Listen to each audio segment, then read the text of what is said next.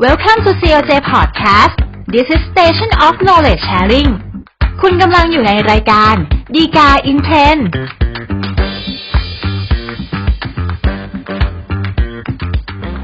สวัสดีครับท่านผู้ชมท่านผู้ฟังทุกท่านนะครับ กลับมาพบกันอีกครั้งกับรายการดีกาอินเทรนรายการที่นำสาระดีๆจากคำพิพากษาสารดีกาจัดทำโดยกองสารเทศและประชาสัมพันธ์สำนักงานสายวิธรรมนะครับสำหรับ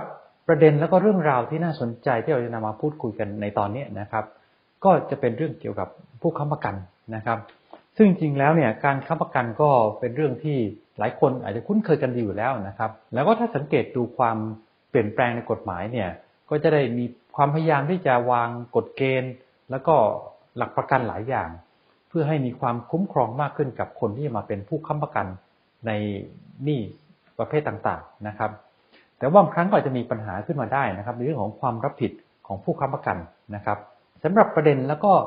ปัญหาที่เราจะนำมาพูดคุยกันในตอนนี้นะครับ ก็จะเป็นกรณีที่เกิดว่าห้างผู้ส่วนจำกัดเนี่ยไปตกลงเป็นผู้ค้ำประกันในนี้รายหนึ่งนะครับ ในกรณีนี้เนี่ยถ้าเกิดในข้อสัญญาค้ำประกันเนี่ยกำหนดให้มีความรับผิดอย่างลุกลี้ร่วม ตัวห้างผู้ส่วนผู้จัดการของห้างเนี่ยนะครับ จะต้องถูกฟ้องรับผิดให้ อย่างลุกลี้ร่วมเนี่ยได้หรือไม่ตามกฎหมายนะครับ ก็จะเป็นประเด็นที่เรานำมาพูดคุยกันในตอนนี้นะครับสำหรับเรื่องราวที่เกิดขึ้นนะครับ ก็สมมุติว่ามีชื่อนายเก่งแล้วกันนะครับ ก็ได้ทำสัญญากู้เงินจากธนาคารเนี่ยสองล้านบาทซึ่งก็ตามปกติแล้วครับ ในการทำสัญญากู้เงินที่มียอดเงินค่อนข้างสูงเนี่ยธนาคารก็ต้องการหลักประกันถูกไหมครับนายเก่งก็ได้ให้ห้างหุ้นส่วนจำกัด เก่งกาดจำกัดเนี่ยนะครับ มาเข้ามาเป็นผู้ค้ำประกัน โดย ในสัญญาค้ำประกันที่ห้างหุ้นส่วนจำกัดแห่งนี้นะครับ ไปตกลงทำขึ้น ก็มีข้อสัญญาข้อหนึ่งนะครับ ก็กำหนดให้ผู้ค้ำประกันเนี่ยต้องยอมรับผิดอย่างลูกหนี้ร่วม กับลูกหนี้ชั้นต้นก็คือในเก่งนะครับ ต่อมาครับก็เป็นไปตามความคาดหมายนะครับ ในเก่งก็ผิดนัดชำระหนี้ก็เป็นที่มาของคดีที่ธนาคารเนี่ยก็ได้ฟ้องให้ในเก่งรับผิดชำระหนี้เงินกู้ เพียงแต่ว่าในการฟ้องนอกจากตัวในเก่งแล้วเนี่ย ธนาคารก็ฟ้องตัวห้างผู้ส่วนจำกัดเก่งกาดด้วยนะครับ แล้วก็ฟ้องนายกาดซึ่งเป็นผู้ส่วนผู้จัดการของห้างเนี่ยให้รับผิดชำระหนี้ร่วมกันนะครับ ก็เป็นประเด็นปัญหาที่เกิดขึ้นในคดีเรื่องนี้นะครับสำหรับตัวในเก่งที่เป็นลูกหนี้ชั้นต้นก็คงไม่ได้มีปัญหาข้อขัดข้องอะไรถูกไหมครับ เพราะว่าในเก่งเป็นคนไปกู้เงินมา เมื่อผิดนัดชำระหนี้เนี่ยก็ต้องยอมรับผิดชำระหนี้ที่ค้างให้กับธนาคารจนครบนะครับ ก็คงจะเป็น เรื่องที่ตรงไปตรงมาอยู่แล้วนะครับ แต่ปัญหาคงเป็นเรื่องของผู้ค้ำประกันจะมากกว่า ซึ่งคนที่ถูกฟ้องเกี่ยวข้องกับเรื่องของการค้ำประกันเนี่ยก็มี 2 รายด้วยกันก็คือห้างผู้ส่วนจำกัดเก่งกาดครับนายกาดซึ่งเป็นหุ้นส่วนผู้จัดการนะครับ ในเรื่องของความรับผิดของผู้ค้ำประกันนะครับ อย่างที่เรียนตอนต้นครับ ก็กฎหมายในช่วงหลังเนี่ยก็ได้มีการวางกฎเกณฑ์ข้อกำหนดต่างๆเนี่ยเพื่อให้ความคุ้มครองกับผู้ค้ำประกันเนี่ย มากขึ้นนะครับ หลักเกณฑ์ประกันหนึ่งที่กฎหมายกำหนดไว้นะครับ ในประมวลกฎหมายแพ่งและพาณิชย์ก็คือตามมาตรา 681 ทับหนึ่งนะครับ หลักการในมาตรานี้เนี่ยที่สำคัญก็คือว่า ห้ามไม่ให้มีการตกลงให้ผู้ค้ำประกันเนี่ยยอมรับผิดอย่างลูกหนี้ร่วม ซึ่งถ้าเกิดมีการตกลงกันไว้เนี่ยก็ให้ข้อตกลงที่ว่าเนี่ยตกเป็นโมฆะนะครับ ก็เป็นหลักการที่กฎหมายให้ความคุ้มครองกับผู้ค้ำประกันมากขึ้น แต่อย่างไรก็ตามนะครับ ในมาตรานี้เนี่ย ก็ไม่ได้ห้ามเป็นการเด็ดขาด ยังมีข้อยกเว้นอยู่นะครับว่าในบางกรณีเนี่ยผู้ค้ำประกันอาจจะสามารถตกลงยอมรับผิดอย่างลูกหนี้ร่วมได้ ซึ่งข้อยกเว้นก็อยู่ในวรรคสองนะครับก็คือว่าถ้าเกิดว่าผู้ค้ำประกันเนี่ยเป็นนิติบุคคลที่เข้ามาตกลงเป็นผู้ค้ำประกันเนี่ยก็สามารถที่จะตกลงยอมรับผิดอย่างลูกหนี้ร่วมได้ ซึ่งสาเหตุก็คงเป็นเพราะว่าในเรื่องนิติบุคคลเนี่ยบางรายหรือบางแห่งนะครับ ก็อาจจะประกอบอาชีพ วิชาชีพ ในฐานะที่เป็นผู้ค้ำประกันด้วยซ้ำไป อาจจะมีการคิดค่าธรรมเนียมจากลูกหนี้ที่มาขอให้ออกหนังสือค้ำประกันนะครับ แล้วก็นอกจากนั้นเนี่ยโดยปกติของนิติบุคคลนะครับ ก็อาจจะพอบอกได้ว่ามีกำลังมีความสามารถที่จะดูแลคุ้มครองผลประโยชน์ของตัวเองเนี่ยได้มากพอสมควรนะครับเพราะฉะนั้นการที่ต้องมากังวลเรื่องถูกบังคับให้ทำให้เป็นผู้ค้ำประกันที่ยอมรับผิดอย่างผู้ร่วมเนี่ย ก็อาจจะไม่เหมือนกับกรณีที่บุคคลธรรมดาเนี่ย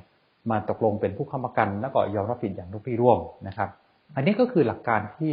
กฎหมายกำหนดไว้นะครับ คราวนี้พอเอาหลักการที่ว่าเนี่ยมาจับกับเรื่องราวที่เกิดขึ้น ก็จะเห็นได้ว่าในส่วนของห้างผู้ส่วนจำกัดเก่งกาจที่ตกลงมาเป็นผู้ค้ำประกัน แล้วก็มีข้อสัญญาที่จะยอมรับผิดอย่างนุ่งรีร่วมเนี่ยก็จะเข้าข้อยกเว้นในมาตรา 681 ทับหนึ่งที่ว่านะครับ ผลที่ตามมาก็คือว่าการที่ห้างหุ้นส่วนจำกัดเก่งกาจ ไปตกลงค้ำประกัน แล้วก็ยอมรับผิดอย่างลูกหนี้ร่วมเนี่ยไอ้ข้อตกลงในสัญญาเนี่ยนะครับ ก็เลยใช้บังคับได้ไม่มีปัญหาอะไรนะครับ เพราะว่าเข้าข้อยกเว้นของกฎหมายที่ว่าคราวนี้ในส่วนตัดมาถัดมานะครับ ก็คงเป็นเรื่องของความรับผิดของนายกาดที่เป็นหุ้นส่วนผู้จัดการนะครับ ในส่วนของนายกาดเนี่ยด้วยความที่เป็นหุ้นส่วนผู้จัดการนะครับ ซึ่งในห้างหุ้นส่วนจำกัดเนี่ยอย่างที่หลายท่านทราบดีอยู่แล้วนะครับ ก็จะมีหุ้นส่วน 2 ประเภทถูกไหมครับ ประเภทหนึ่งเนี่ยก็เป็นหุ้นส่วนประเภทจำกัดความรับผิด ก็ตามที่ลักษณะของนิติบุคคลที่เป็นห้างหุ้นส่วนจำกัดถูกไหมฮะก็จะมีส่วนหนึ่งหลักที่จำกัดความรับผิดของตัวเอง แต่อีกประเภทหนึ่งก็คือหุ้นส่วนประเภทไม่จำกัดความรับผิดนะครับ ซึ่งบังเอิญว่าในกรณีของนายกาดเนี่ยเป็นหุ้นส่วนผู้จัดการ ที่กฎหมายเองก็กำหนดบังคับไว้ด้วยนะครับ ว่าคุณสมบัติของคนที่เป็นหุ้นส่วนผู้จัดการได้เนี่ยต้องเป็นหุ้นส่วนประเภทไม่จำกัดความรับผิดเท่านั้นนะครับ ผลก็คือว่าเท่ากับว่านายกาดเนี่ยก็โดยสภาพก็ต้องเป็นหุ้นส่วนประเภทไม่จำกัดความรับผิดละนะครับนั้นความรับผิดของนายกาดเนี่ยก็ขึ้นอยู่กับว่าตัวห้างเนี่ยมีความรับผิดเป็นอย่างไรหรือมากน้อยแค่ไหนนายกาดนะฮะเป็นหุ้นส่วนประเภทไม่จำกัดความรับผิดเนี่ยก็ต้องรับผิดชอบในหนี้ของห้างไปด้วยโดยปริยายนะครับ เพราะฉะนั้นในกรณีที่เกิดขึ้นเนี่ยนะครับ เมื่อสักครู่ที่เราคุยกันไปแล้วว่า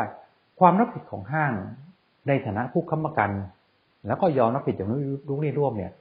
มันเป็นข้อตกลงที่ใช้บังคับได้ เพราะอยู่ในข้อยกเว้นของกฎหมาย เพราะฉะนั้นเมื่อนายกาดที่เป็นหุ้นส่วนผู้จัดการ แล้วก็เป็นหุ้นส่วนประเภทไม่จำกัดความรับผิดเนี่ยต้องมารับผิดในนี้ของห้าง ความรับผิดของนายกาดก็ต้องเป็นแบบเดียวกับความรับผิดของห้างถูกไหมครับเพราะฉะนั้นเมื่อห้างต้องรับผิดอย่างลูกนี้ร่วมแล้วเนี่ย ตัวในกาดในฐานะหุ้ส่วนผู้จัดการก็ต้องมีความรับผิดอย่างเดียวกันด้วยนะครับเพราะฉะนั้นในกาดก็สามารถที่จะถูกบังคับให้ รับผิดอย่างลูกหนี้ร่วมได้นะครับ ก็โดยสรุปนะครับสำหรับเรื่องราวที่เกิดขึ้นนะครับ ถ้าผู้ค้ำประกันเป็นนิติบุคคลอย่างเช่น กรณีเป็นหุ้นส่วนห้างหุ้นส่วนจำกัดนะครับ ก็สามารถที่จะตกลงยอมรับผิดจากลูกหนี้ร่วมได้นะครับ ซึ่งผลที่ตามมาก็คือว่าหุ้นส่วนผู้จัดการของห้างนะครับ ก็จะมีความรับผิดอย่างลูกหนี้ร่วมได้ เหมือนกับที่ห้างต้องรับผิด ก็เป็นเรื่องราวแล้วก็สาระสำคัญที่เกิดขึ้นในคดีเรื่องนี้นะครับ ก็ถ้าเกิดท่านต้องการดูข้อได้จริงเพิ่มเติมนะครับ ดูได้จากคำพิพากษาสารดีกาที่2326ทับ2564ครับ ก็เป็นอันครบถ้วนครับสำหรับรายการดีกาอินเทรนในตอนนี้นะครับ อย่าลืมนะครับ ถ้าเกิดท่านต้องการติดตามสาระจากเราเนี่ย โดยไม่ขาดตกบกพร่องแล้วก็ทันท่วงที กดไลค์กด Follow หรือว่ากด Subscribe นะครับ แล้วว่าแล้วแต่ว่าท่านติดตามเราเนี่ยทางช่องทางไหนนะครับอย่าลืมกลับพบกันใหม่ในตอนหน้านะครับ เราคงจะพยายาม สรรหาสาระดีๆ จากคำพิพากษาสารดีกามานำเสนอสู่ท่านผู้ชม ท่านผู้ฟังทุกท่านเช่นเคยครับ สวัสดีครับ